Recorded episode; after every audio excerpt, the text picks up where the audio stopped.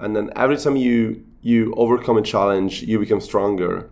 And then if you do that together with other people, like other founders, then you become stronger individually and as a group.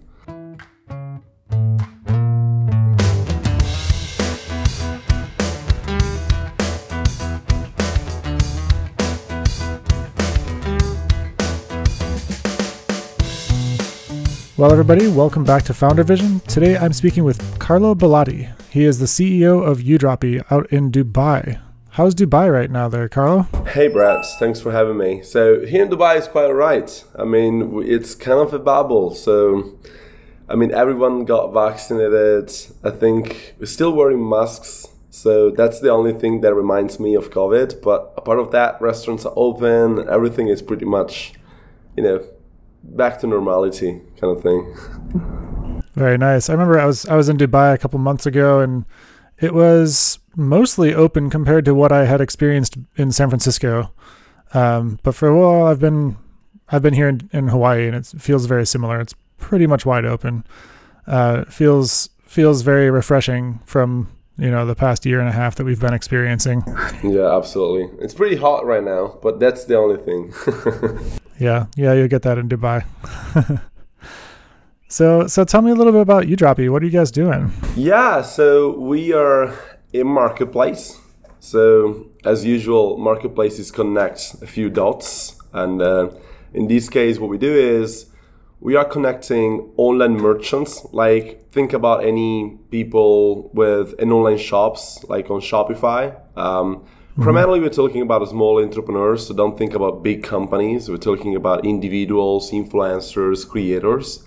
Uh, when we're connecting them with professionals in the supply chain pipeline, like you know, product suppliers, logistics centers, packaging manufacturing company, and any sort of professionals that would need along their journey into e-commerce. Um, so, and we're not just like connecting the two, you know, sides and then just like letting them taking the conversation offline, but we also give them both both of them a software to automate their tasks and to have visibility across their job basically so mm-hmm. end of the day what we do is very simple i mean our goal is to democratize the access of e-commerce entrepreneurship uh, because it's so hard today to you know build a successful business online and sell physical products because on one hand you have Shopify, which makes super easy to build shops online, takes like a few hours, and then you have like Facebook and Instagram or TikTok, and it's so easy to you know post a story and do that. But like finding suppliers and logistics centers is still a very huge problem, especially for individuals who don't have any orders, who have just a few orders per month. Mm-hmm. Um, so yeah, that, that's that's what we've been doing for we're doing this for the last three years. Uh, so it's been like you know roller coaster uh, as usual. Um, and then yeah. right now we just opened office here in Dubai. And that's why I'm here in Dubai right now. Nice. How how did you get into this? What what brought this up for you? Yeah, so that's an interesting story. So uh, I, I, I love to I love to say that uh, I, I love to I love to tell you kind of the um, the short story is like we are three co-founders um, we've been friends since we were like five years old, kind of thing. And then after university, like two of them built a e-commerce business, and one of them, which is me, worked for Salesforce. And then the three of them together built a SaaS marketplace. So as you can imagine, like as the story tells you, is you know two co-founders built an e-commerce business. So they found the problem in the space. They found the problem being an e-commerce entrepreneur, and the problem is still like finding good supplier and making sure that orders are going through the right supplier and they have visibility across the whole orders flow. And that was the main problem. And then I was working for Salesforce, so I didn't know anything about e-commerce at all because I was focusing on a completely different vertical myself. Um, and then one of the reunion that we had together, I was in Ireland at the time, so they came to Dublin visiting me, and then we had a couple of beers, and they explained me what they were doing, and then all the challenges that they had, and then we said, well, why don't we just like build a solution for it? Uh, and that's that's how it started. Um, that was kind of beginning of like end of 2017 actually. Um, I was still in Salesforce, um, and I started my, I started to like dig into like drop shipping and e-commerce entrepreneurship and Shopify and all of that. And then I found it super amazing. And then you know this growing segment of you know creators and influencers is just like crazy. Like you know just like Shopify as well is growing like a lot. Um, and there's a huge market out there, and we just decided to take it. Um, so we were the first investor in the company. Um, we were action takers. Like we knew that this was going to work out. Um, it was just a matter of how fast we could have scaled this to an interesting level, which would you know eventually make this company like a VC, you know, path ready company. Um, and then eventually scale it to hundreds of millions of dollars. Um, so yeah, right. that's how it started. Yeah, wow. Interesting, interesting start. How how is it how has it been with three co-founders? How has that dynamic worked out for you?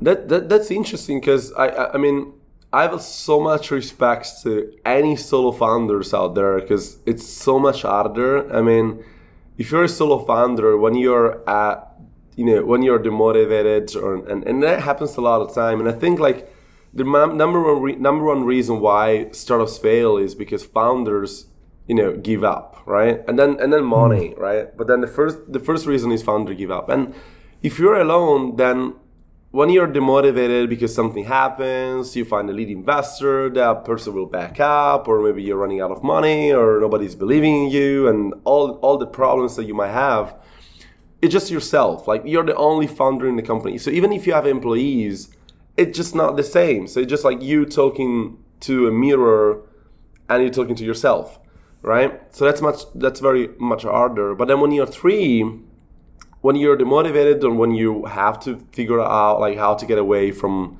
a challenge and all of that, like you're three people at the same table talking to each other, founder to founder, and that has been one of the key reasons why we're you know so growing so fast because we've been able to like we've been friends since forever as well so that really helped as well because you know we're just not co-founders who met each other just for this business um, right. So that's the positive impacts, and then and then on the other hand, of course, like you know, if all each of us has different views, then it's very difficult and to and complicated to then you know be focused on one specific thing and then go execute. So sometimes it's more time consuming, other times it's just like better for the mm-hmm. mindset. How did you guys de- determine what the roles and kind of job descriptions were going to be between you and responsibilities?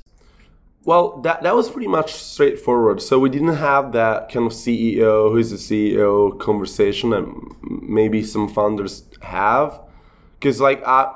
I, I'm, I was just appointed as CEO like from the very beginning. I, I have a lot of experience in sales, and I think like as a CEO, like that's something that you must have like you definitely you're talking to customers you're talking to investors every single day so you have to sell your company um, so that's why kind of i position myself as a ceo role at the very beginning and then my experience in salesforce like they haven't like the other two co-founders haven't worked for any companies before they were like entrepreneurs since the very day one so like I had I'd seen like so many best practices in Salesforce, so I had you know the opportunity to basically bring them here on, on in the company.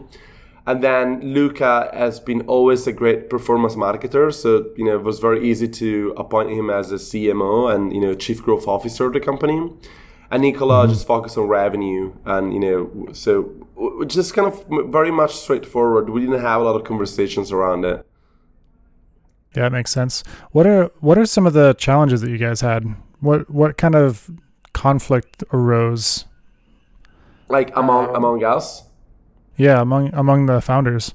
Yeah, so I think um, a couple and, and, and, and again like because we are friends since forever, I mean we usually have a lot of fights, and those fights usually last like a couple of minutes, a couple of hours. Uh, never mm-hmm. happened that they last like a couple of days, I'd say. Um, but sometimes we have to take decisions, and um, and most of the time, founders take decisions based on seventy percent of the information that you have because you don't have the time. You have to go fast, um, and sometimes you take bad decisions. So you have to like you know explain why you took them and all of that. And and sometimes you have founders like because we're three of us, uh, one of them could say, you know, I said that. I knew that was going to, uh, you know, um, Yeah. be like that and always like that. But then Yeah, I told you so. yeah, I told you so. But uh, this this is kind of the usual fights that we have. But the thing is, just you have to always like remember where you were when you took when you took that decision, because it's so much easier to then just see the results right now and then go back in history and then change it, change that uh, you know decision, right? Yeah, 2020 hindsight. you know, uh, we were we were just discussing as well where we should have opened a new office. I mean, obviously they are living here in Dubai for the past five years, so they wanted to push the company to open the office here. So like kind of you know, I was pushing them back. I was challenging them to really kind of understand why Dubai and why this whole ecosystem. And but those are kind of the fights that we have. It's just like not really fights, like just challenging ourselves and to, mm-hmm. to move the to move the company forward. Yeah. Yeah, the way the way that you've described fights, it actually sounds like it sounds like it's something that you actually appreciate about your team in a sense that that people are willing to bring up what they care about and even if it's messy and that you guys have a have a deeper level of trust from your long-term friendship knowing that even if even if things are heated in the moment you are committed to the relationships with each other and committed to this project and to this company. And so that each of you has this trust with one another to be able to bring the difficult stuff up and let it be heated, which I think is far more productive than you know trying to keep harmony or some sense of harmony while Yeah. slowly letting things simmer under the surface. Yeah, that that doesn't happen. Like useless fights and always keeping the good harmony between founders. Like that's that's not happening here because we have friends. And I think like investors as well love to have love to see like a founder like founders who are friends because of hmm. this reason. I mean, no useless fights. Yeah. So so tell me a little bit more about your investors. How did you how did you land your first investor? What did that moment feel like? What was the kind of what, what was the hook there? So the what happened to us is kind of very unique in a sense. Like right now, it's very hard to raise money pre-market, like pre-product. Um, But like because you know with your previous founders, like the two Luke and Nicola are previous founders in space, uh, we had the opportunity to, to raise like around like seven hundred thousand dollars pre-product um, because we knew that there was a big problem and we had so many people so many friends who wanted to you know have this solution.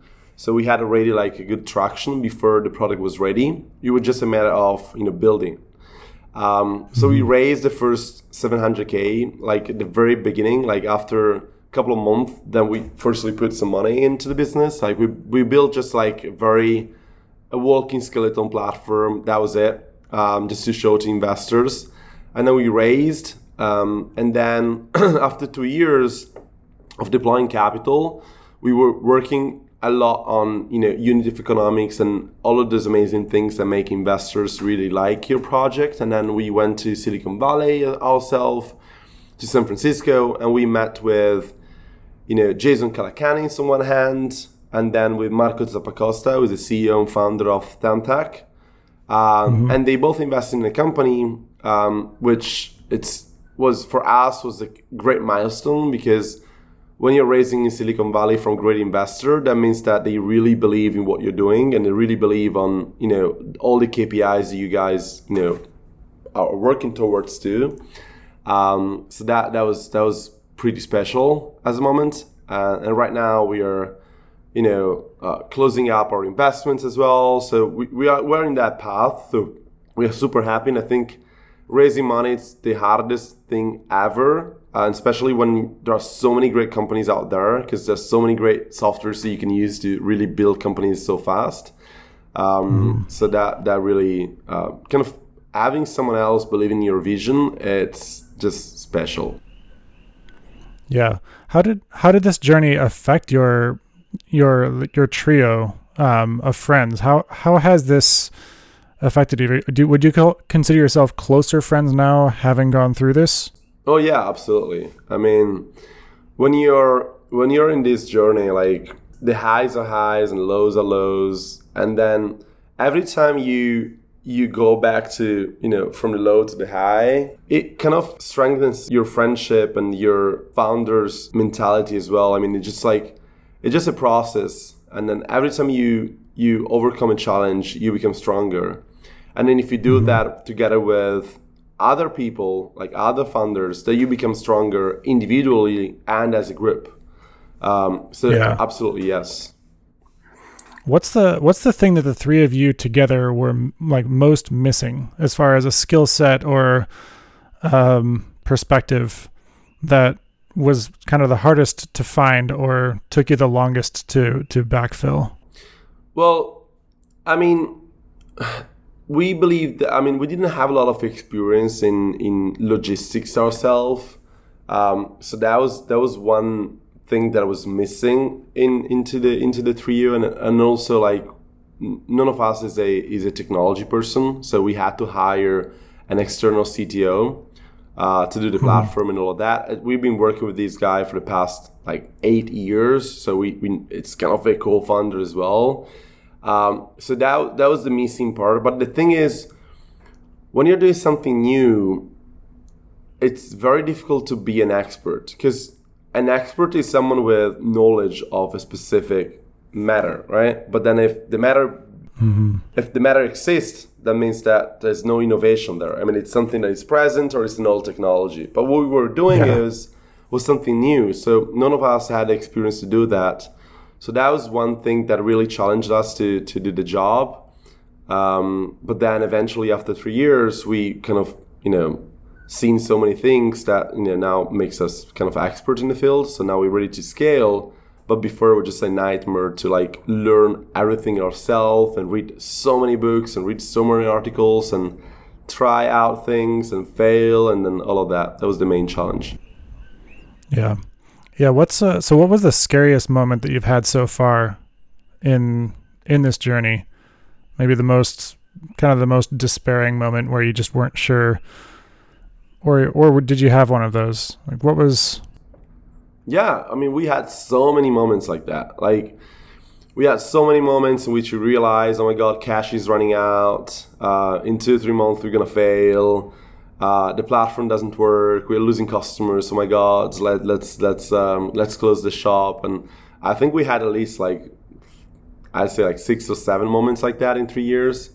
Um, but again, we because we're so committed to the vision and because we're so strong as a team every single time you might have one person who's like you know let's close the shop and the other two says you know what are you saying i mean let's let's bring this up again and then again so this is what happened to us but like the biggest the biggest um, uh, moment was like we were like really running out of cash like we had just maybe like a couple of weeks of runway, and then we decided to launch um, you know, new uh, revenue model, and then just asked if that was a re- like a good idea to bring revenue up, and that really worked.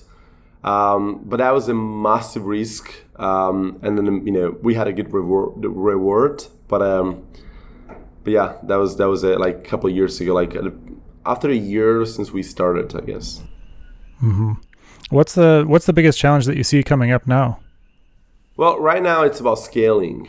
Um, so right now it's about finding, you know, focusing on what really matters to the business. Like we have so many KPIs and so many things that we could look at in our business because it's it's. I mean, we have two customers, right? We have the merchants and the professionals, which make the marketplace model the kind of the hardest model ever, um, which which mm-hmm. is a mm-hmm. challenge.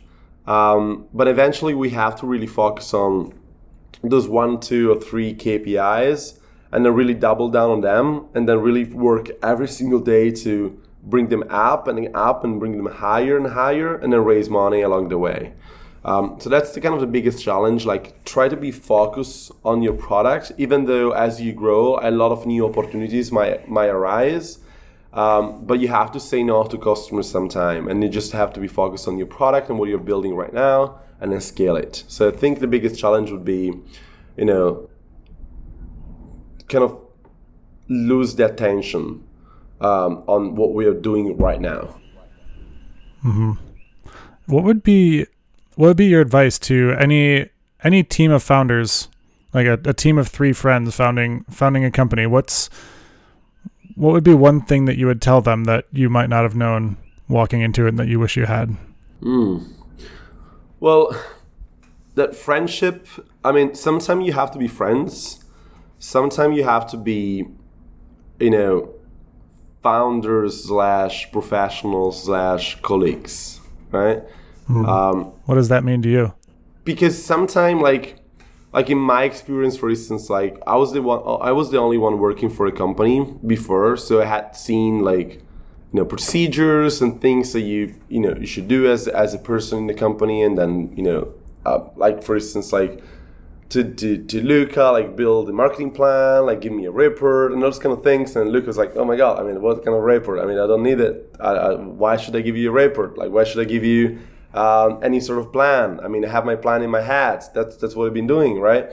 And I think like if you if, if you as a founder, you're super young, um, you don't have a lot of experience in this kind of thing. So sometimes you just have to follow the leader um, and then because you're all friends, you don't usually have a leader, right? Because you're all friends. Right. I mean, it just you don't have just among the friendships like you don't have a leader, right?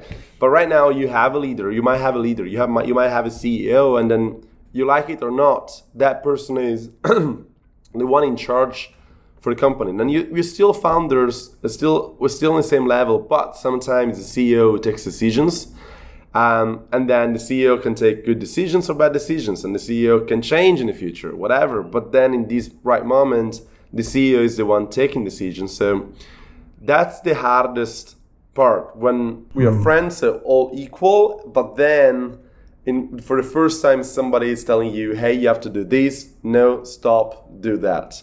Um, so it's really good to bring these up since the very beginning and say, you know, guys, we've been friends, but it will happen a lot of times along the way that I have to I will have to take decisions and I would like to have you guys supporting me because you know I, it's my job right?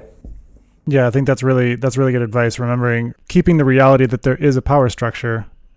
You know the the power structure could be something that you discuss. You could choose amongst you to even change who's the CEO you know there there can be avenues for you know for for addressing a power structure that's not working, but ultimately there needs to be a way to make decisions quickly and without having to achieve full consensus. Yeah. Yeah. Well, that's brilliant. Thank you so much, Carlo. I really appreciated this talk. Absolutely. And thanks for joining us. Thanks.